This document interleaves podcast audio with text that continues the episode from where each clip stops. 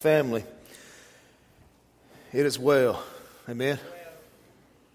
That's a bad song, man. It's a bad song. It messes with me every time I hear it. And if we understand that it is well, no matter where we find ourselves, no matter what situation we find ourselves in, as Darren said, our flesh may be jacked up. Our lives may look like we think they should look. Our families may not be okay. Things may be just really nuts. But if we know that our soul is well, it sure makes a difference in everything else that's going on around us. And plus, it'll make this message sound a whole lot better if we understand that. So, guys, in a couple of times I've had the privilege to share with y'all on Sunday, I've shared a little bit of my story with you, not going into any kind of great detail because I know y'all don't want to be here for an entire week, and that's about how long it would take for me to cover every part of my life that Jesus has touched. And, but I want you to know who we are as a family, as individuals. And like I said, before the sake of not having to relive that entire debacle that Casey made his life into, I leave out the details. All I can say about my testimony, as well as any testimony, your testimony, anybody's that you're going to hear, the most important part of a testimony is that Jesus is in it. Right there in the middle of it, and you don't have to clean yourself up. You don't have to have all the answers. You don't have to figure it out. Jesus meets you where you're at. Yeah, man, and he does exactly what Jesus does. And the cool thing is, it's nothing that we can do.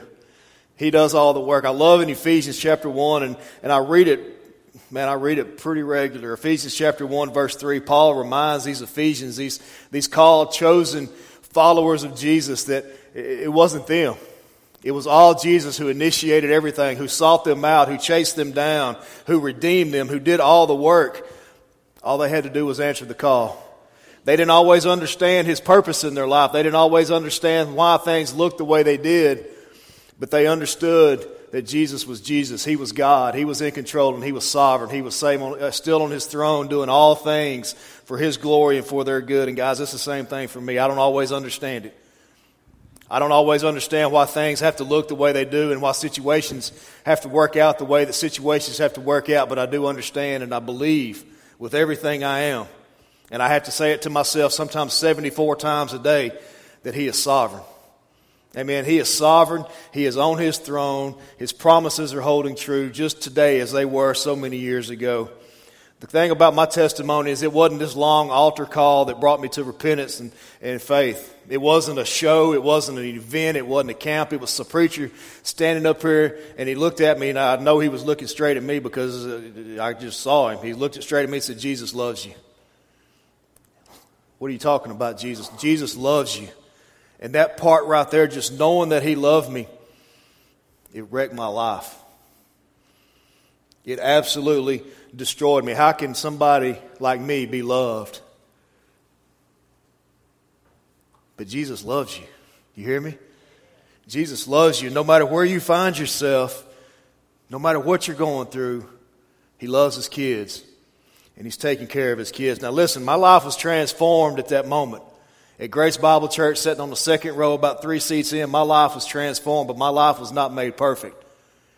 I'm the biggest screw-up you'll ever meet in your life. And if you want to, don't believe me, go ask my wife, because she'd be more than happy to tell you about all the times that I mess up. My life is not perfect. It is far from it. But all these years later, I'm so thankful that Jesus is still in the business of doing what Jesus does, and that's transforming lives, refining us into the image that he desires us to be. Not for us, because we don't deserve any of it, but all for his glory. He is still on his throne, and he still sees it necessary to love me and to guide me. Not long after that night at Grace Bible Church, Stacy and I, we were remodeling our house, and we went to Tyler to pick up some stuff. We walk into James Avery while we're in the mall, and I get to looking at these silver crosses in these cases, and they're pretty. And I was like, you know what, that'd be kind of cool with the transformation that I've had in my life to get something to signify that, to something that I can wear, and every time I see it, I can be reminded. Like I needed a reminder. I mean, Jesus just completely wrecked me. But something that I could see visually and say, you know what, I remember exactly what you did for me now. So I picked up this little cross. It's a small Latin cross. And all these years later, that was 8-9 years ago, I still have that cross, and I was still wearing it. I was actually going to wear it today, and I go to put it on this morning, and I realized my son has stolen my chain because he broke his. And so I'm not lying to you. I do have it. It's at the house. If you want to see it, I'll be more than happy to bring it. But this cross that I picked up so many years ago, this silver cross, is beautiful, but that's not the point of the story. And I'll get to that here in just a minute. But first, where God led me for this message. If you stand with me, turn to Malachi chapter 3.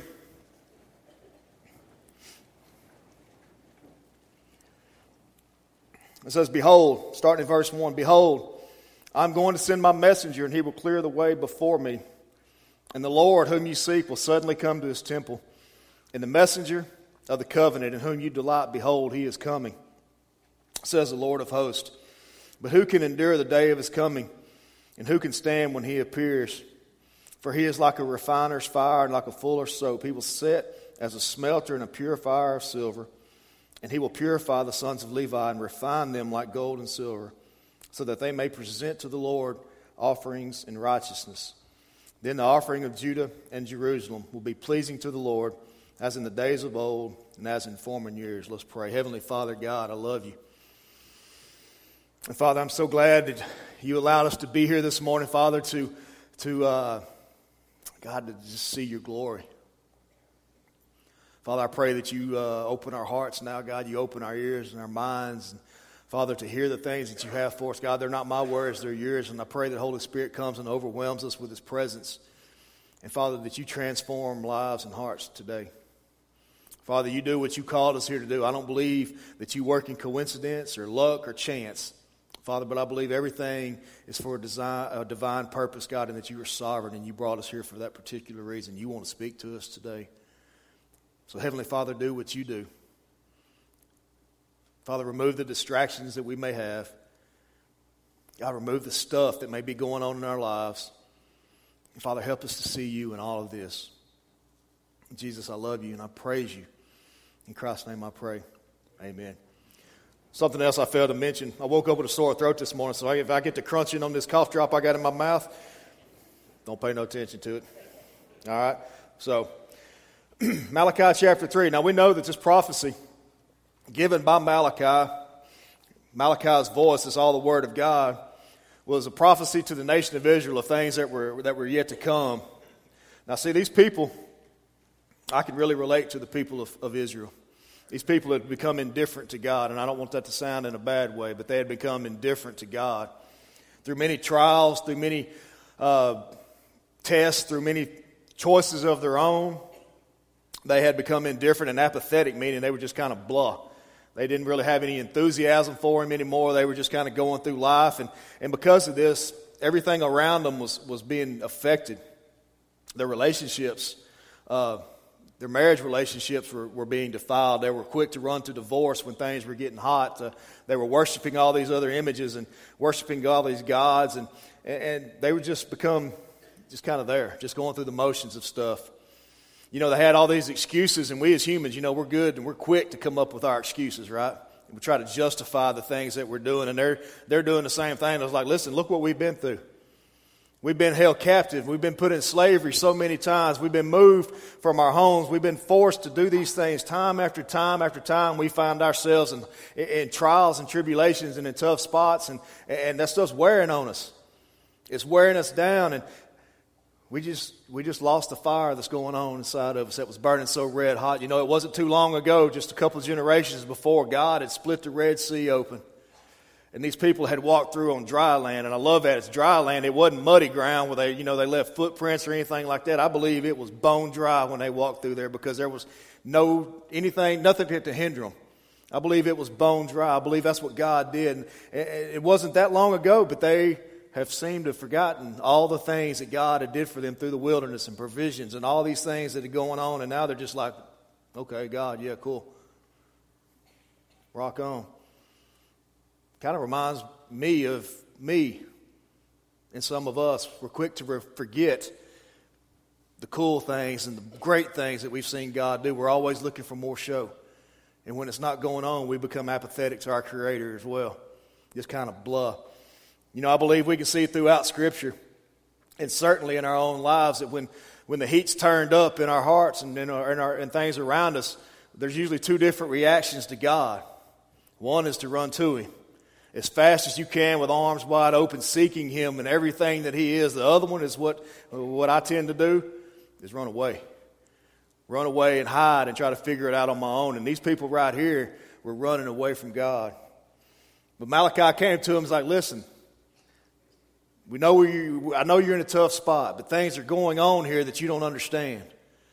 There's things happening in your life. God is orchestrating things behind the scenes that you don't get because you can't see it. You're not looking for it. Not one time has your God left you. Not one time has he abandoned you. Not one time has he not provided for you. Even in all these trials and all these hard places you find yourself, not one time has he said, you know what, they can fix it themselves. I don't want no part of it. Not one time has he backed out of his promises. He's telling them, like, guys, there's things coming. Malachi said, there's things coming that's just going to blow your mind. There's things coming that you don't even understand yet. And we know now, since we have the rest of the story, we know exactly what Malachi was talking about. He's talking about Jesus. He's talking about Jesus, and the messenger we all know is John the Baptist, right? John the Baptist came to prepare the way for Jesus, proclaiming a new kingdom. You know, these Israelites were all about keeping the laws and doing more to get more, where he's telling them, hey, there's something coming where you repent and you have faith and the kingdom is yours. John the Baptist said, there's one coming whose sandals I'm not even worthy to unstrap. I can't even bend down and untie his sandals. That's how awesome and powerful he is.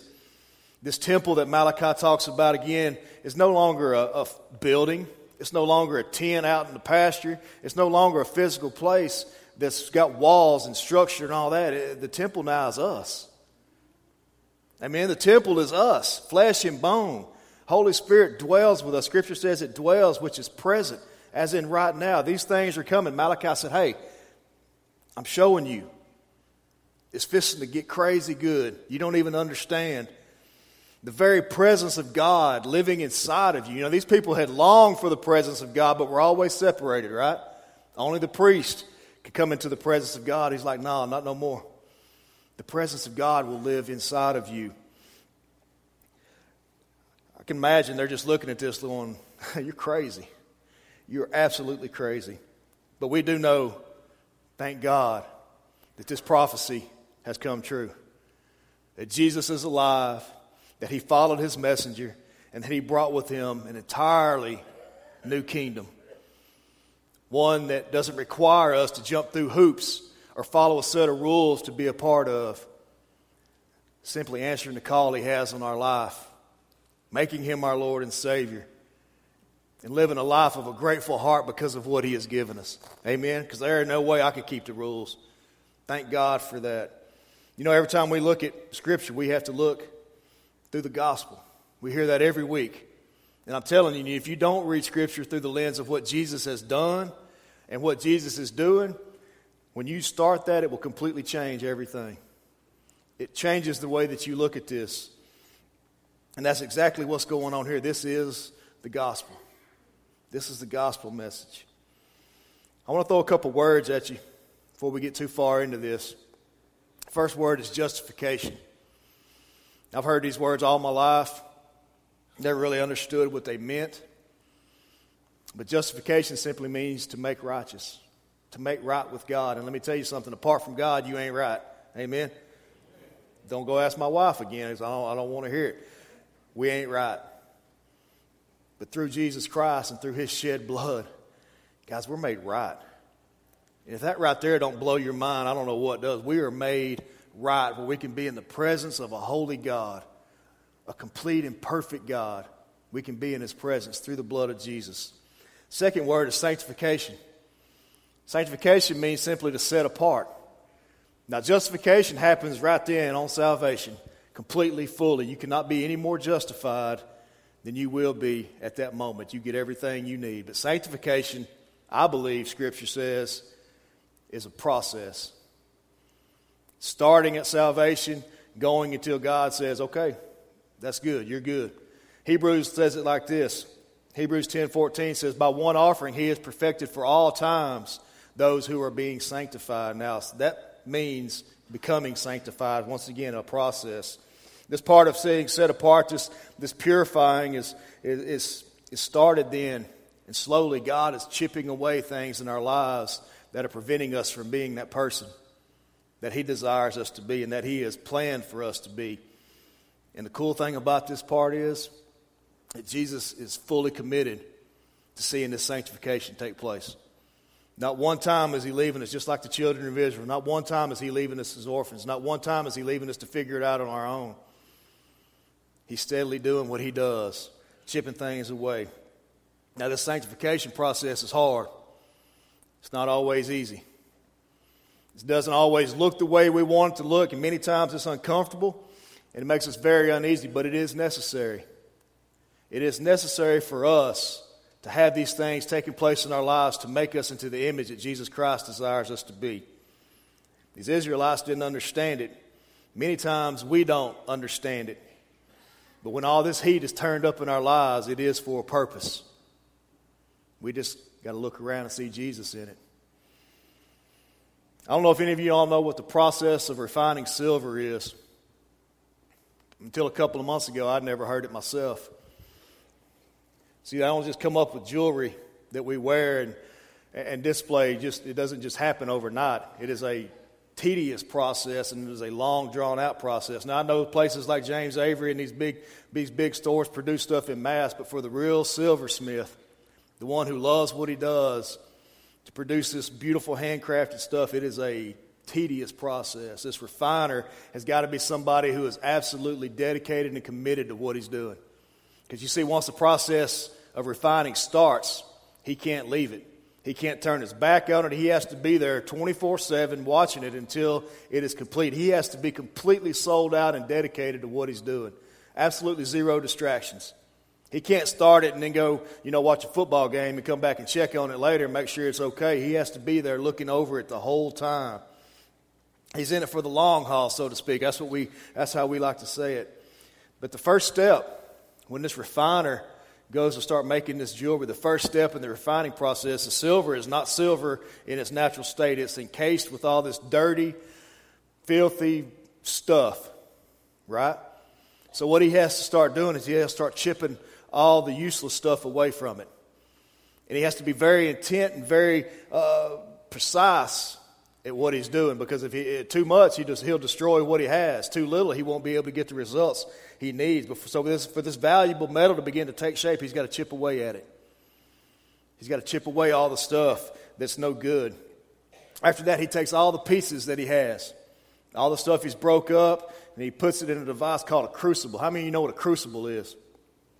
So a crucible is a device, it's a material, it's a pot, whatever we want to call it, made up ceramic or other material, that all this goes in. The cool thing about a crucible is, the important thing is it's got to be able to withstand some crazy intense heat, right?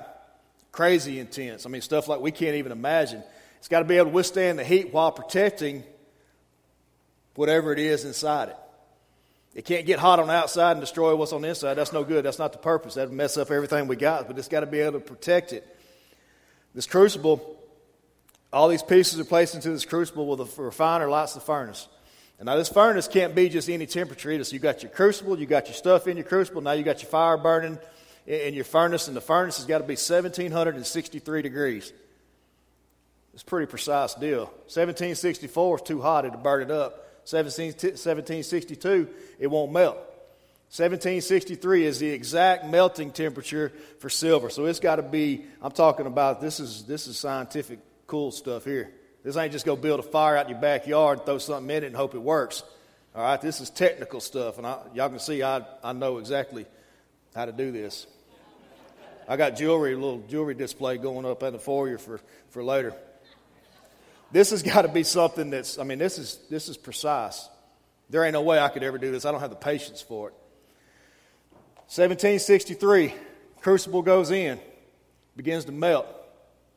As it melts, the impurities that are in the silver rise to the top, okay? Form a layer on the top of the silver. Called dross, D-R-O-S-S, and dross is worthless. It's absolutely worthless. It has no value for anything, and it actually lessens the value of the silver. Dross is formed, He pulls the crucible out. He takes the device. He skims the dross off, throws it away. Heats the furnace back up, 1763. Crucible goes back in it. Process starts over again. Each time, sometimes up to 7 different times, this is what it takes to get silver to the point that it can be used to make jewelry. Each time heated up, dross rises to the top, it's skimmed off, cooled down, heated up, same process over and over again. Do you know when he can finally say, this is good for James Avery, it's ready? It's when the refiner can take the molten metal and he can look at it and he can see his perfect image in the metal. No distortions, no waves, no fog, no impurities, none of that kind of stuff. It's when he can see his perfect image in the molten metal is the process complete. Kind of makes me look at my cross a little bit different, knowing that it took that kind of dedication to make it. It's crazy. You know, things happen in our lives. Some of us are sitting here today going through things where the heat is turned up really hot, and we don't know if we're going to make it through it. Luke chapter 21 tells us that we will be hated, not because of us, but because of him. John chapter 10 tells us that we'll have troubles in this world. We have these promises that we're going to go through trying hot times. And we can label them whatever we want to label them. We can, life happens, you know, sickness. Families are busted up. Homes are divided. We get pain and relationships are ugly. Lies become louder than the truth. Friendships are tested. Evil is everywhere. Evil is so prevalent. Attack after attack, and the enemy is relentless. He never lets up. He never lets up on us. Sometimes we turn these idols, and we can call them whatever we want to once again, because we all have them. We can turn these idols, these little G gods, into the one true God. We find ourselves worshiping these things, pulling us away from the truth. Time and time again, just as this silver is a process of being heated up, time and time again, guys, we find ourselves in being heated up. Many times we find ourselves being heated up, and the first thing we want to do is bolt. We want to be gone. We want to get away from it as fast as we can. We become so enraged by our emotions and our feelings that we lose sight of what's really going on behind the scenes, just as these Israelites in Malachi had happened to them. You see, we have this big problem of becoming slaves to the American gospel. And when I say the American gospel, the gospel that everybody says we thinks we should have, the American gospel that tells you you deserve to be happy, the American gospel that says you should have puppies and rainbows every day when you wake up. The American gospel that says you should have no pain or no hurt or no struggle. Guys, that is not true. That is not true gospel. That is something the Americans have created the gospel to be. The true gospel says we're going to have hard times. We're going to have heat in our lives. Now, I don't want to stand up here and make you think that I'm saying that temptation and sin are of God, because they're not. But sometimes God allows these things to happen in our lives for his divine plan to come to pass. Why? Because he's God and I'm not. Because he is sovereign, and that's what he sees as the best way for his plan to come to pass. You see, this prophecy given by Malachi speaks on Jesus the King, how he will follow the messenger, how his temple will be set up, and then it says something so cool and so powerful. It says he will sit as a smelter and a purifier of silver. He will purify the sons of Levi, and he will refine them as gold. He will sit there, fully attentive to what's going on with his kids, fully attentive to the heat that is turned up around them, watching intently the refining process, never once leaving our side, so that these gifts of righteousness and these things that he desires of us that come from a transformed, refined follower of Jesus will be made evident. I don't know where you find yourselves at today dealing with some of these things that I mentioned, but I can tell you for the child of God, not one time has he left your side. For the child of God, not one time has he said, you know what, they can handle it on their own. I got to go get a Coke. Not one time as he wakes up in the morning and checks his emails like, man, I didn't see that coming today. Our God is faithful, and he is sitting there as a refiner, purifying and refining his kids. It may not look like we want it to look. It may not smell like we want it to smell. It may not sound like we want it to sound like, but his ways are higher than ours. And he is God, and we are not. I'm not trying to be insensitive to any place that anybody finds themselves, because when it's happening to you, it is the most painful and the most real thing that's going on in the world. I understand that. But for the child of God, everything happens for a reason. And I say that knowing that many times we can't see God in them. Everything in our lives happens for a purpose, the good, the bad, and the ugly, and it is all a process of refining us into who Jesus wants us to be. So how do we as a follower hold on to hope during these times of intense heat? Well, this may be really simple to say, but not so easy to do. But if we believe that God is sovereign, and if I were to ask you to raise your hand this morning and say, do you believe that Jesus is sovereign, that he is on his throne, that he is in control, everybody in here would raise their hand. I understand that. But if we believe that God is sovereign, that he is in control of all things, that he is working all things out for our good and for his glory, then we have to believe that the purpose he has in these hard times will come to pass for his glory. We have to believe these things. We have to believe that his completed work on the cross is sufficient. His grace is sufficient. That in our weakness, he is made strong. That in our lack of understanding, he is completely adherent to what's going on. He is not surprised, nor is he scared of what's happening in your life. We have to believe, as Malachi 3:3 says, that Jesus is sitting there. And when I continue to picture that one thing, that the Lord of Lords, the King of Kings, is sitting on his throne with his eyes gazed at what's going on in our lives. He is sitting there as a refiner, purifying us, chipping away at all the stuff, all the mess that's happening around us, chipping those things away, all the distractions that may be keeping us from that perfect relationship that he desires with us. He's sitting there refining us from those things.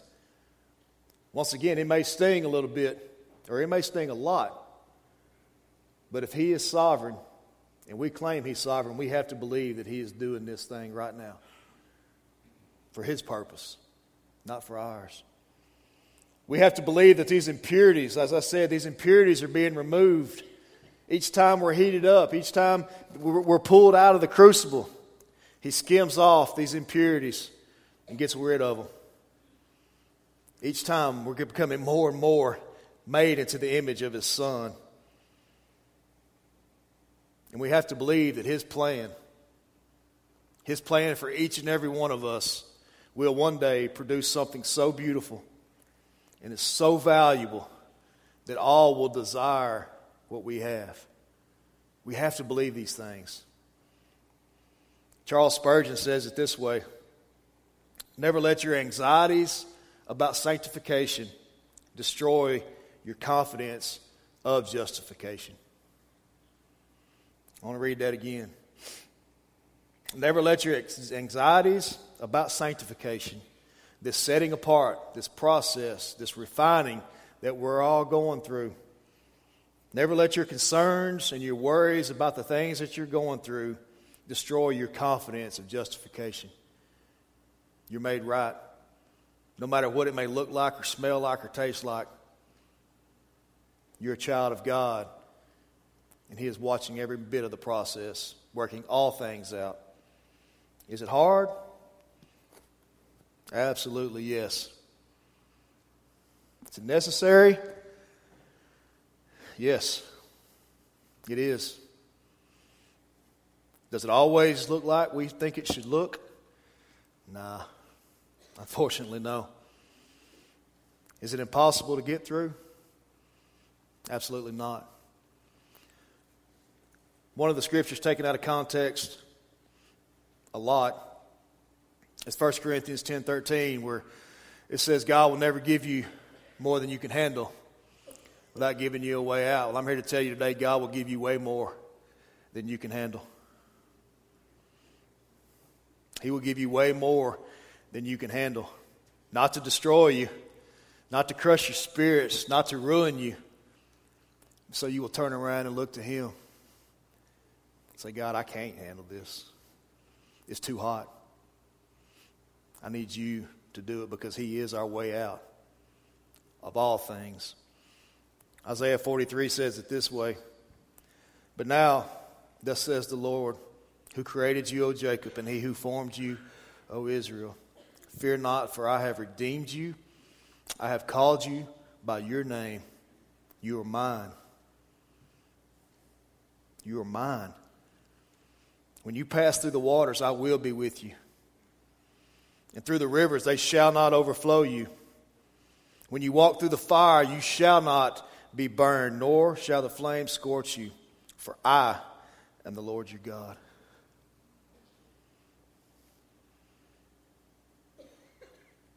Because of Jesus. All because of Jesus and His gospel. Folks, we are justified. And we are being sanctified into what Romans calls us more than conquerors. More than conquerors. Just a side note about this silver that I talked about earlier. And I found this more fascinating than anything. When the process is complete, the refiner sees his image in the metal, in the molten metal. And he makes jewelry out of it. You know that this silver will never reach 100% purity. It will never reach 100% purity. 92, 93% is about as pure as silver gets. Because if silver was 100% pure, it would be too soft to handle the daily use, the daily wear of the user. It'd break down. It's not tough enough. It's not strong enough. But our refining, you hear me? 100% pure, undefiled, no distortion, perfect image of Jesus Christ. Colossians chapter 2, verse 10 says, in Him you are complete. Complete. If you want to do a word study, go look up that word complete and see what it means. It means perfect. It means holy, undefiled, without blemish, blameless. We are complete, 100% pure, able to withstand anything that the world throws at us. Able to withstand anything that the world throws at us. Darren, if you guys will come on up, we'll close this out. You know, one of these days, I don't know when that's going to be. One of these days, God is going to look into the crucible, which are His hands. Scripture says that we are in His hands, and not one thing, one person, even ourselves, can remove us from His hands. His hands are the crucible that protects us during the heat. That's turning us into the things that He wants to turn us into. One of these days, He's going to look into that crucible, which are His hands, and He's going to see His image without any distortion, without any flaw, 100% pure, and then the process in our lives will be complete. We will be 100% refined into the image of Jesus. I don't know when that day is, but it's going to be a good one. You hear me? It's going to be a good one. But until then, until that day, I may not always understand it, but I'm going to trust Him. I may not always have the answers, but I'm going to trust Him. I may not always like it, but I'm going to trust him because his plan for me is greater than my plan for me. And I'm going to hold true to his promises at saying that the heat will never be turned up to the point of destroying me.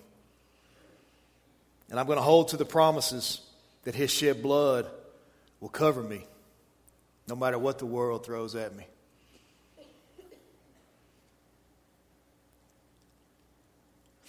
He is God and I am not. And I'm going to trust him in that. Let's pray. Heavenly Father God, I love you.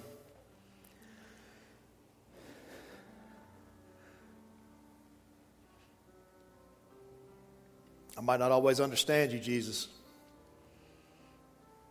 I may not always look for you in the times when I need to look for you, God, but I trust you. Heavenly Father, I pray now that what you have started in this place through Holy Spirit, that you continue, that you minister in such a powerful way, Lord, that it just blows our minds. Father, you help us to see you in the crazy, in the confusing, in the scary. Father, knowing that for a child of yours, you're refining us into the person you desire us to be. Not always easy, God, but we trust you in it. Father, I pray that wherever we find ourselves today, Lord, that once again you open our eyes to who you are in it, that you are sovereign, that you are on your throne, that you're working all things out for your glory. Holy Spirit, come. Overwhelm us. Transform us. In Jesus' name I pray. Amen.